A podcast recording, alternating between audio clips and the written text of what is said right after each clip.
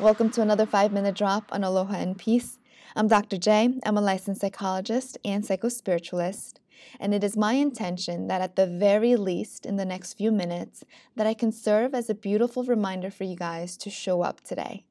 Not show up as an expectation of you or a distorted version of yourself, but to really show up today and to experience life in this particular moment.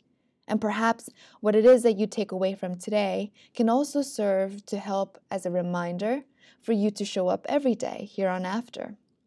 So I'd like to be able to do that through sprinkling in some psychology, as well as bringing in different paradigms, different perspectives, different ways of looking at ourselves and our worlds in such a way that we're not limited to the things that we've been conditioned to believe about ourselves. In today's particular episode, I would love to discuss life purpose.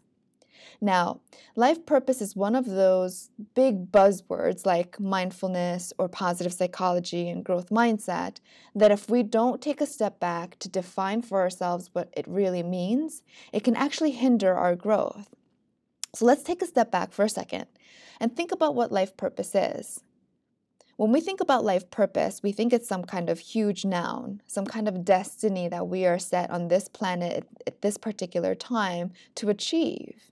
And if we are to believe that life purpose is a noun, it means we can, it's a binary product of you've made it, you've passed, or you've failed your test. In fact, when we look at ourselves in that light, in that we have a particular destiny or a mission, so to speak, that we are here to achieve, and you either pass or you fail, then we can really limit ourselves in such a way that something like perfectionism can limit us. If you're anything like me, you probably have a lot of perfectionistic tendencies. And that's actually a byproduct of ADHD, but that's a whole different topic. So, if you have perfectionistic thoughts and tendencies, it can really limit you from beginning new projects. Sometimes, when you do begin projects, it really takes it's like pulling teeth to get you to finish a project because things have to line up in such a, a specific way because you either pass or you fail. And just like perfectionistic tendencies, when we think about life purpose as a noun, it tends to restrict us and can feel very constricting. So, if you can think and see life purpose as a verb, life purpose is something that you do on a moment to moment basis, day in and day out. And the thing about life purpose that I'm beginning to realize more and more as I work with clients, as I work with students from all different walks of life in my classes, I've noticed that life purpose is one of those things where if we do not define for ourselves what that means and how it gets to influence our thoughts, it's so limiting, it's so binding, like really, really heavy weights tied around our ankles. So let's take a step back and think about things like mindfulness, positive psychology, even the arena of spirituality. What is it about these words, these buzzwords, these phrases, and these notions and concepts like life purpose that really, as a society, collectively as well as individually, why does it capture so much of our attention?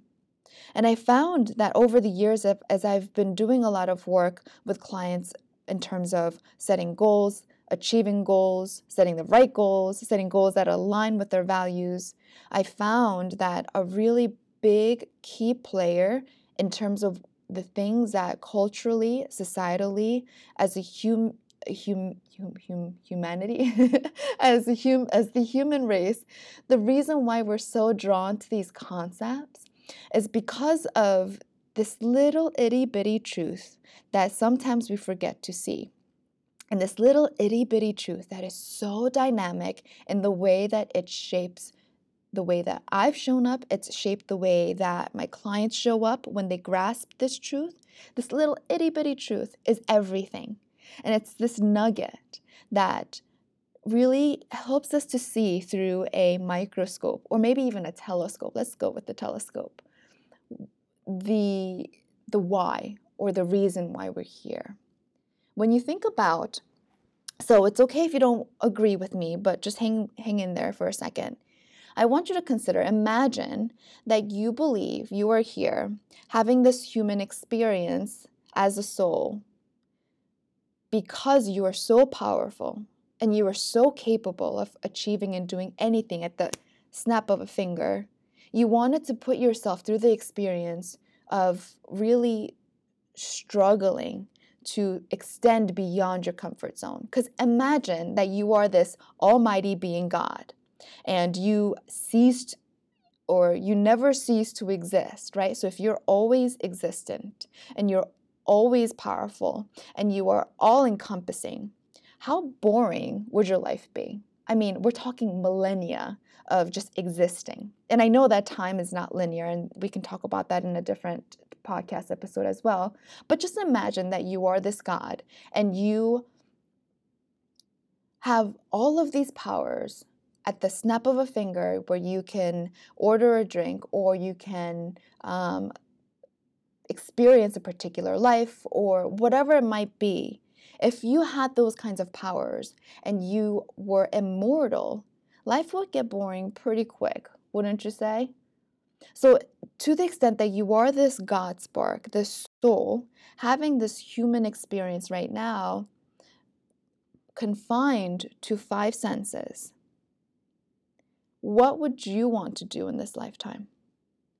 And the thing that I've noticed that connects all of us together, that really wires us together, in addition to energy, because energy is everything, this particular energetic string that we all have, that's written within every single one of our cells and in each one of our DNAs, is that we have this innate drive. It's the life force. And the Eastern world calls it the chi, right? It's, it's the life force that runs through each and every single one of us. It's the drive of wanting to set goals and to achieve goals. It's that force, that motivation that we have to want to become bigger, better versions of ourselves. This is why we get bored when we settle for a life that is easily within grasp. This is why we want and strive for challenges. So when we think about life purpose, don't think of it as a noun because it's not a destination or a mission that you were set out to accomplish. In fact, every moment of your life here is a mini life purpose, mini destination that you were that you wanted to get to. So if you were to imagine that you are this God spark because you are, and you wanted to have this human experience within this physical confinement of this body, a beautiful body that were given to us to really experience things like thoughts, that were given to us to experience things like feelings and emotions. If you are a God spark having this human experience within the confine of the five senses, you wanted Trust me, folks, you wanted to experience the constricting emotions, the thoughts that are limiting, as well as the experiences of um, life suffering and struggle. And the reason why you wanted to do that was because you wanted to push beyond those boundaries. Because we are all here for the purpose of finding this truth that you are a God spark that you are so much more capable and so much more powerful than you can ever realize in this small egotistical mind of ours. So, if that were true, if you were able to see yourself in this way, that your life purpose is the way that you show up, is the way that you take each and every breath, it's the way that you are able to overcome your challenges, the way that you honor and embrace your challenges. I wonder how that shapes the way that you were looking at the beginning of this brand new year, 2020, in fact, a brand new decade, and in how or in what way perhaps that your goals change to really align with your values. Because, as a really short side note, I wanted to talk about goals and setting goals in such a way that they align with your values. And because change is truly the only constant in this world, your values will change. There will be values that are so important and near and dear to your heart now that in the next 10 years, if you're actually living life the way that you wanted to, those values will change in terms of the weight of which um, you were giving each of those values in your life. So, for example, truth and justice is something that's huge for me right now. Whereas maybe 10 years ago, something that was important, more important than truth and justice, was perhaps like something like compassion or diligence. So, given where you are in your life now, what you value will change, yes. And what you value today is so in alignment with what you need to be seeking now. So when I have clients that come to me and say, I have no direction, I feel no sense of motivation or drive because I don't know whether I'm on the right track or where, whether I'm going in the right direction, the easiest way for any one of us to get unstuck, so to speak, is to think about what we value. And the things that we value, we know are the ones that are truly important to us because they move our hearts.